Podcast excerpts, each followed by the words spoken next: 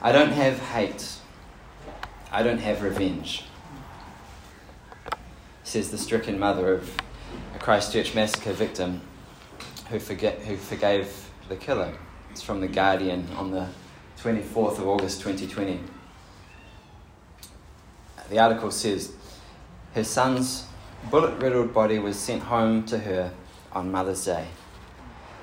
And on Monday, a year and a half later, in a New Zealand courtroom, Janna Ezat came face to face for the first time with the terrorists who murdered her son. Um, Ezat, a delicate featured with uh, short dark hair, she had written down what she would say in the courtroom.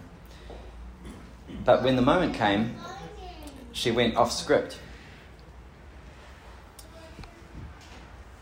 And she, she looked at the, at the killer in the courtroom and she said, I've decided to forgive you, Mr. Tarrant, because I don't have hate, I don't have revenge. The damage is done. Hussein will, will never be here. Her son Hussein was 35 and he, he died at Al Noor Mosque on the 15th of March 2019.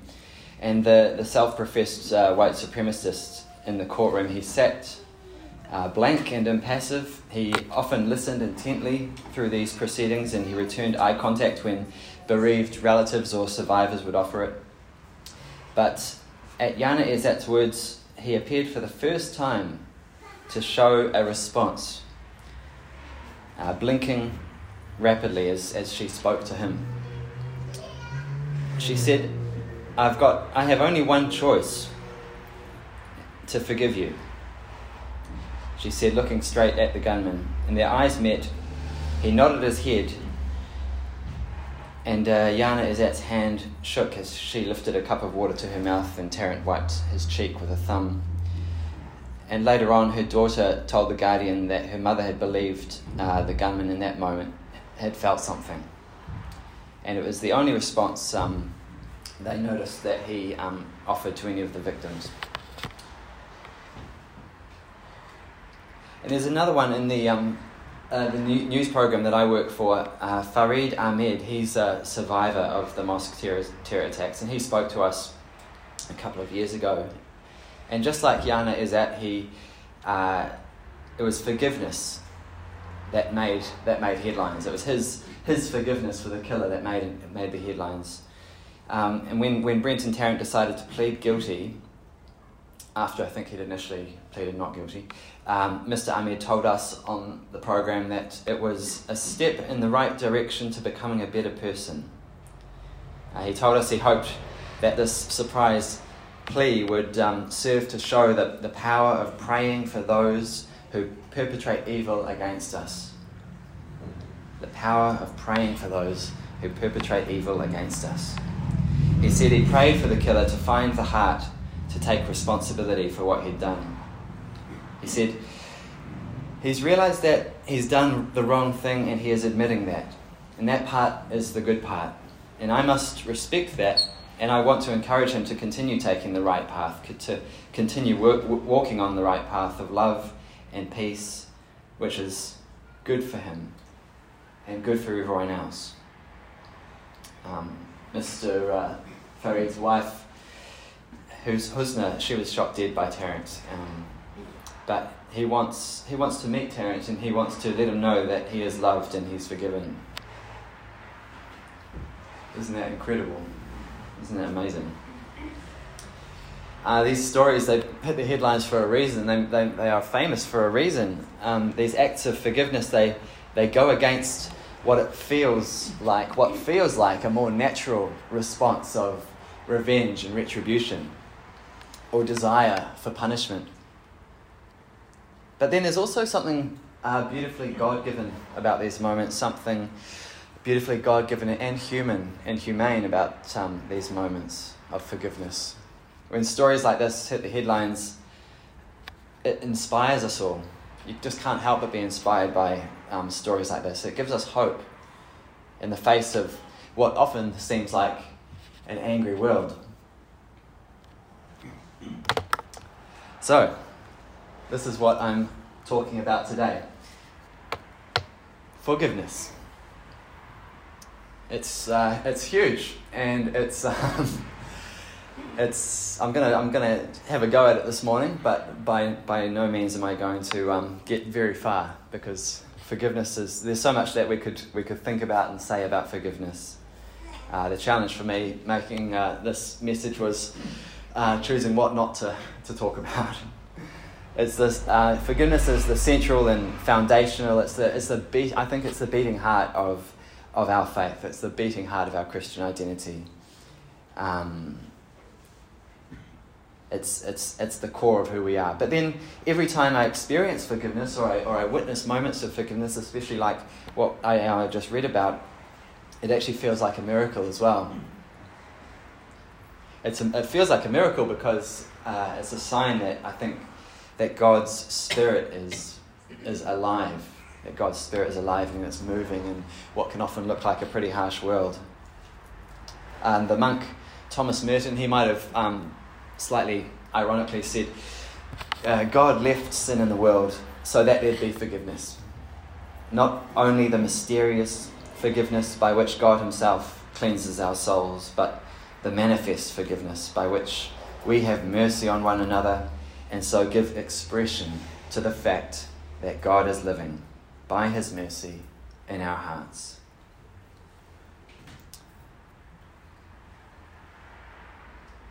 The manifest forgiveness by which we have mercy on one another and we give expression to the fact that God is living by His mercy in our hearts. So, finding forgiveness is for us part of living life in all of its fullness. So, we're in this series which is about how God nourishes our mental health and our spiritual health. And we've been learning about burnout, fear, grief, depression, and trust. And we're about to learn a, a, about a whole lot more things in the coming weeks. Uh, but today, tip of the iceberg, all right? Tip of the iceberg on forgiveness. Jesus taught us to pray Our Father in heaven, hallowed be your name. Your kingdom come, your will be done, on earth as it is in heaven. Give us today our daily bread, and forgive us our debts, as we have also forgiven those in debt to us. And that's what Jesus taught us to pray. Forgive us as we forgive others in Colossians, in Colossians 3, um, Paul says, Clothe yourself with compassion, with kindness, humility, gentleness, and patience. Uh, bear with each other and forgive one another. If any of you has a grievance against someone, forgive as the Lord forgave you.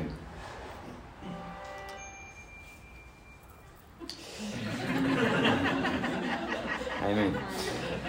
Paul says, a similar things to the uh, similar thing to the Ephesians. And in the Gospel of, of Matthew, Jesus famously says, uh, "You don't forgive someone seven times, but seventy times seven. Basically, infinitely."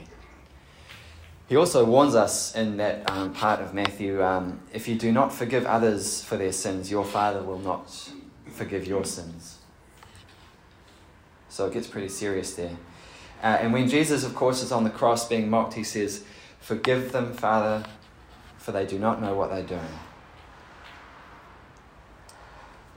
It's this, forgiveness is this, it's the beating heart of, of, our, of our story, of the story that we're in. Uh, of, of, it's the beating heart of God's story for us.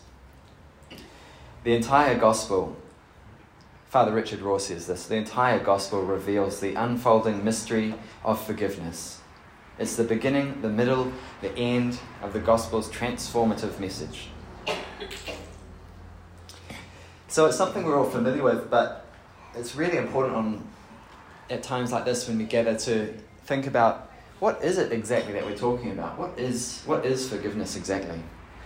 Well, in the New Testament, there are there are two Greek words that translate to mean forgive. The first is uh, charizomai, and um, Johnny is uh, studies Greek, so if he is in the room, he can correct me. But I think it's charizomai, which is related to the word charis, which means grace. Um, and we might commonly know, know, know the word charisma. It's um, related to this Greek word. So charis means grace, and charizomai is a Greek word which means to forgive. It's the word that's used in that instruction from Paul to the Colossians that I read before. It means to be gracious to each other. And now, the second Greek word in the New Testament for forgive is aphiemi which I'm sure I'm butchering the pronunciation of as well. Uh, it has different uses through the New Testament. Sometimes it means to send away, sometimes it means to send away, sometimes it means to let go. And when the word is related to forgiving, it's, it's in regarding, regard to letting go of debts and letting go of trespasses or letting go of sins. So, forgiveness for Christians, especially, is about letting go. It's about, and it's about grace. It's a gift. It's a gift that is given. It's let go. It's a gift that is given. It's not always earned. It's not always deserved. And this is part of the crazy, weird miracle of forgiveness is that often it's given to someone who might not be repentant. Um, forgiveness, it's interwoven with grace, mercy, with love, and with truth. It's a choice. It's made by someone who's suffered, or it's made by someone who is, is owed a debt and it's their choice to let go of that debt which is owed to them. It's their choice to let go of their desire for payback or for revenge, to give up the right to retaliate. And of course, it's really important to make sure, make clear that forgiveness is not what society often mistakes it to be. Uh, it's not just shrugging something off, it's not shrugging off a hurt that someone else has caused. It's not saying, oh, it doesn't matter, forget about it. No, it's um, forgiveness is, is not about making yourself vulnerable. It's not about making yourself vulnerable, vulnerable again to someone who's hurt you. It's, um, it doesn't mean that you have to trust someone who's broken your trust. True forgiveness is, is really tough. It takes, it takes time, but it shows over and over again to be this incredibly liberating thing. And in our connect groups through the week, there is a video accompaniment to this called Finding Forgiveness. And um, in that, uh, Belinda Stott talks about how there is um, there are psychological studies, there's research which has shown how forgiveness is linked to improved mental and physical health. So it has a, it has a tangible consequence, a, um, a physiological result.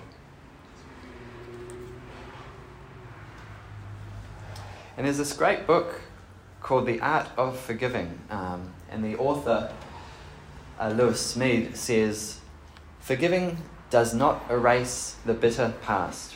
A healed memory is not a deleted memory. Instead, forgiving what we cannot forget creates a new way to remember.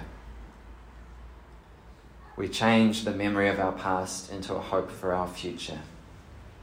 That's really good, eh? We change the memory of our past into a hope for our future. And when we forgive evil, we don't excuse it. We don't tolerate it. We don't smother it. We don't bury it. We look the evil full in the face. We call it what it is. We let its horror shock and stun and enrage us. And only then do we forgive it. Forgiveness is tough. And that's a quick summary of, of what forgiveness is. Very quick summary. but it feels like, as I was preparing this message, it feels like this understanding of for- forgiveness, this value for forgiveness, is, is less popular today. Um, it's less commonly found in society, and that's why it makes headlines, I guess.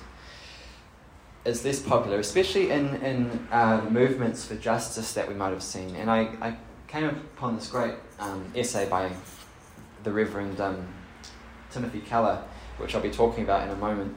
Looking back to the 20th century, uh, the Reverend Martin Luther King Jr. led the, the civil rights movement in the United States with this message of of non violence and a message of forgiveness of enemies. And years later in South Africa, we saw uh, Bishop Desmond Tutu lead the Truth and Reconciliation Commission in South Africa after apartheid. And that gave survivors of violence and oppression and the perpetrators of violence and oppression, it gave them all the opportunity to speak. And it gave the opportunity for reparation. And it was done in a way that didn't shame, and it was done in a way that didn't didn't perpetuate the hatred that had already been alive in that country. It gave um, it was a groundbreaking thing, and it was a life changing form of what is called restorative justice. But that I think the sort of popular cultural hunger for justice that we see in the news today, it's not quite the same. It, it doesn't seem to have as much space for forgiveness there's, there's a huge push for accountability, which is essential for justice. That's what truth is accountability. And there's anger, which, which I believe is right. You know, there's, there's, I think anger is the right response to injustice.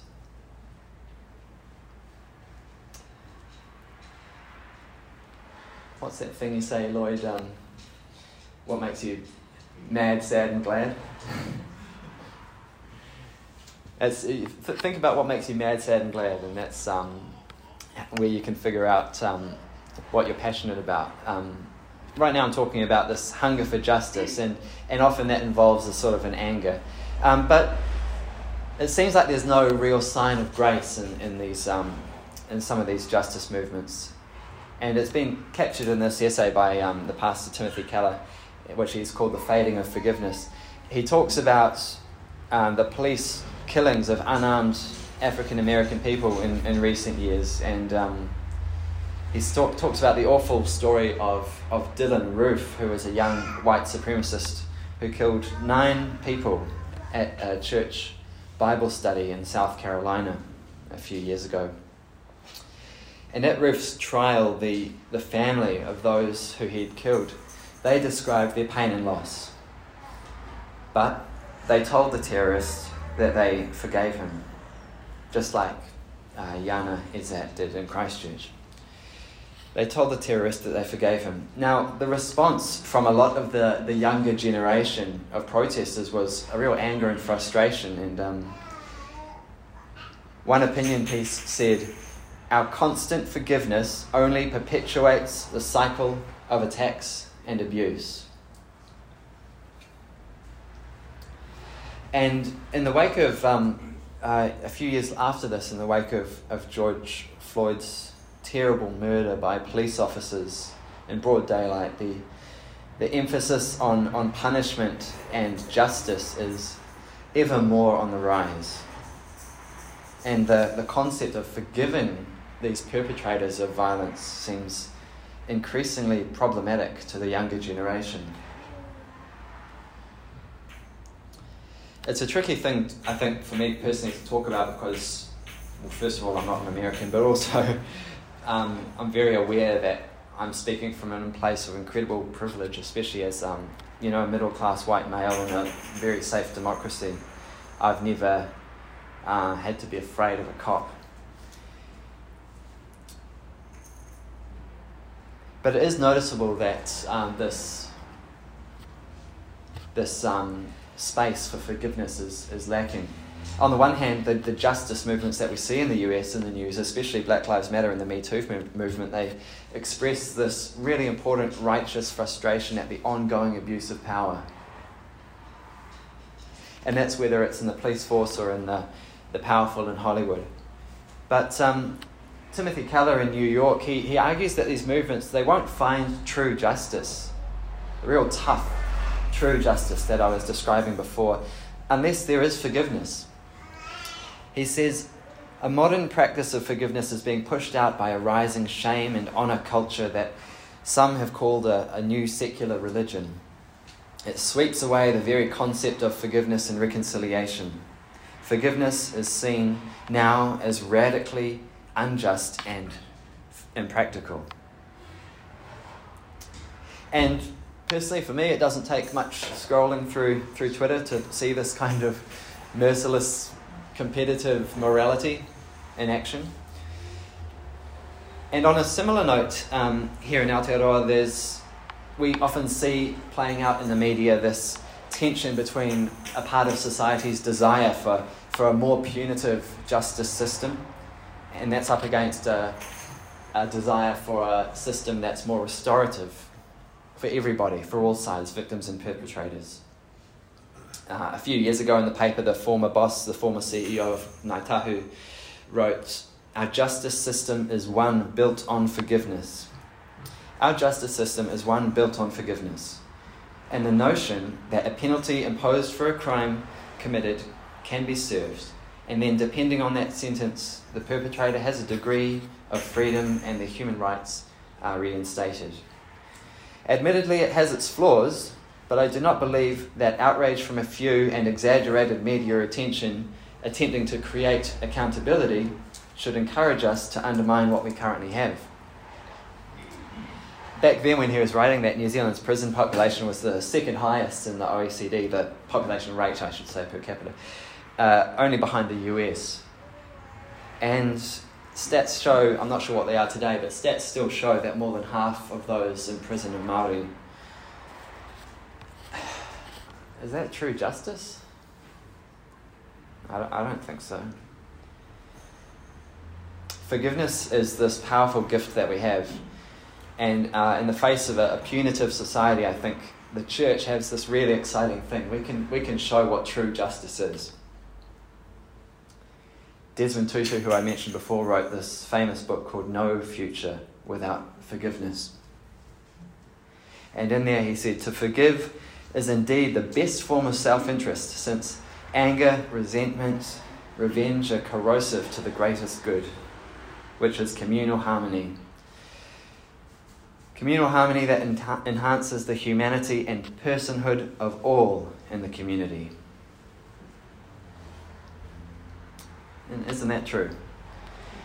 I mean, have you ever held a grudge? It doesn't make you feel that much better, does it? So, how do we, as a church, as a community here in Auckland, how do we how do we practice forgiveness? How can we how can we show grace and bring grace to the world around us?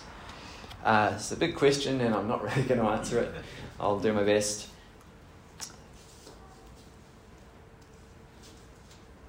I just think we're so lucky to have, first of all, to um, reflect, just reflecting quickly on what Anne was saying in communion about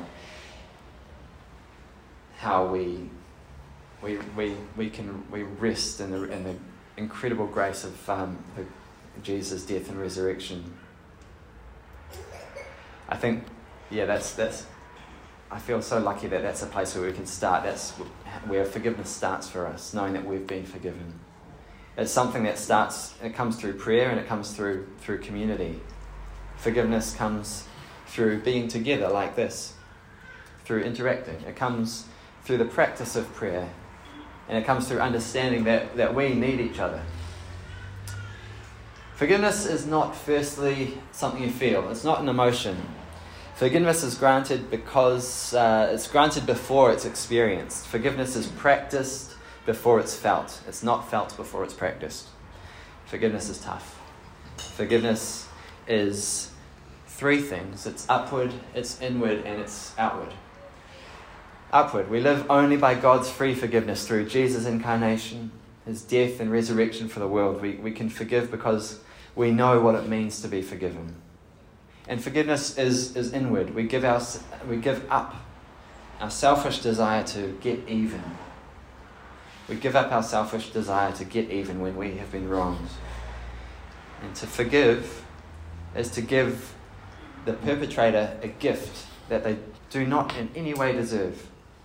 We deny ourselves the right to revenge and gradually, just going to emphasize gradually here, but we gradually become free of that bitterness that we might be carrying. And often we need to forgive ourselves. Um, you know, personally, I feel like every day I say or do something stupid, and um, I hold on too tightly to those moments and those regrets. Um, and even if I've been forgiven, it's still sometimes these these things still stick with me, and um, I think that shows that we have to have a healthy practice of of standing in God's grace and forgiving ourselves. Uh, the theologian Miroslav Volf, in his book, he, another incredible book, uh, Exclusion and Embrace, he says, We need to forgive those hurts of our past so that we can have hope for the future. Forgiveness is inward. And forgiveness is outward. It's the ultimate goal of forgiveness is uh, reconciled relationships. Um, but it can't really be done without repentance. Um, Tim Keller says, We must never give up on each other or on the supernatural potential of Christian community.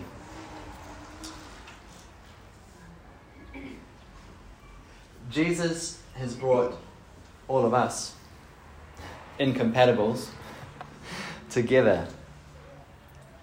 What brings us together? We're all we all come from very different backgrounds and very different places, but it's our mutual love for God and our mutual love for one another. That's what brings us together. And our mutual love for one another is how the world will see who Jesus is. So I've been rambling on about forgiveness for a while, but I just want to finish by going back to some moments in the Gospels.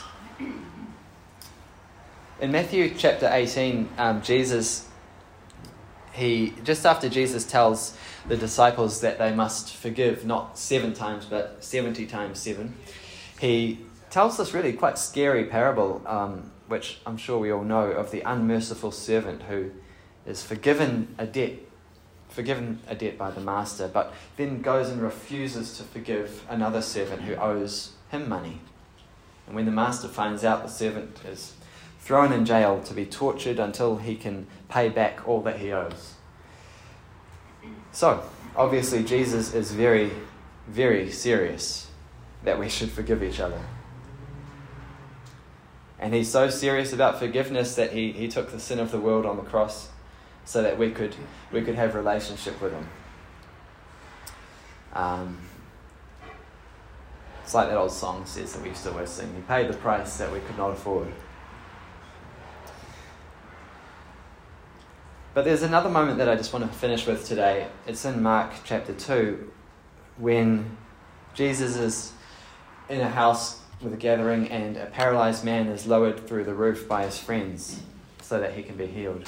It's something um, that Johnny talked about a few weeks ago, and I really encourage you to listen back in the podcast. It's from Mark chapter 2.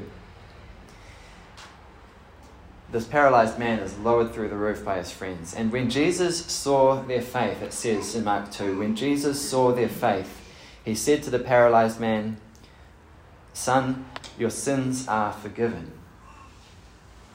Your sins are forgiven. He doesn't say, you be healed. He doesn't say, um, he doesn't say, you know, have you repented? Are you sorry for, you know, do you, um, what do you want? He doesn't even ask what you want. He just says, your sins are forgiven. And in this moment, this man's whole self is being healed. We might have thought that he was just there for his, his body to be healed, but in this moment, his whole self, his spirit and his body is being healed. He, he hasn't said anything, he's just been lowered through the roof. And we think that all he wants to do is um, take up his mat and walk. But Jesus, like with all of us, sees a deeper need. He sees a hunger for forgiveness.